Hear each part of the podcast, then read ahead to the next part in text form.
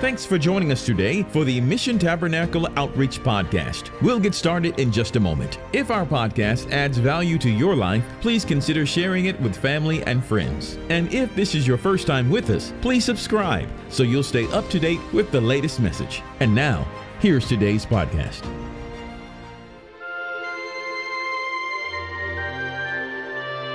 Hello, everyone. This is Kelly Raquel Brooks with Mission Tabernacle Outreach. I hope you're ready for another exciting episode of the Armor of God.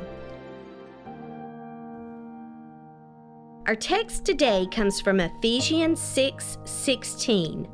Above all, taking the shield of faith with which you will be able to quench all the fiery darts of the wicked one.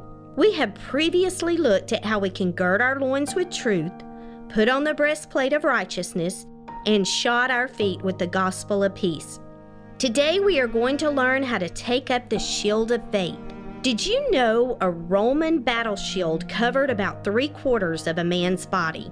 It could also serve as an emergency stretcher for the dead and wounded. Verse 16 begins with above all. This lets us know the shield is above everything else in importance of the armor. The shield protects and shelters the soldier. Faith in Greek means belief, firm persuasion, assurance, firm conviction. Faith is believing in what we cannot see. The Lord is faithful, even when we can't see Him working. The Greek meaning of fiery is passionate. Dart is a missile. This verse tells us the wicked one is going to send passionate, glowing missiles your way. Satan has a desire to see God's people suffer. When we use the shield of faith, trust in God, and believe in His word, we can quench, which means extinguish and put out the darts of the wicked one. The Israeli Defense Forces are always on watch. They are always threatened by attacks from outside forces. Modern technology has made it possible for Israelis to be warned of incoming missiles.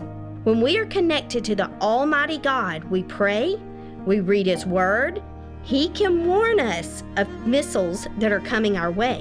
When they arrive unexpectedly, He is there to protect us. Through faith in Him, we can withstand any attacks that come our way. I will never forget a story my parents told. They were rushing to get to church one Sunday morning. They were approaching a bridge.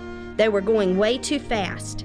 They both saw a car flip over on the bridge, and my dad slammed on the brakes to slow down. As they got closer to the bridge, there was nothing there.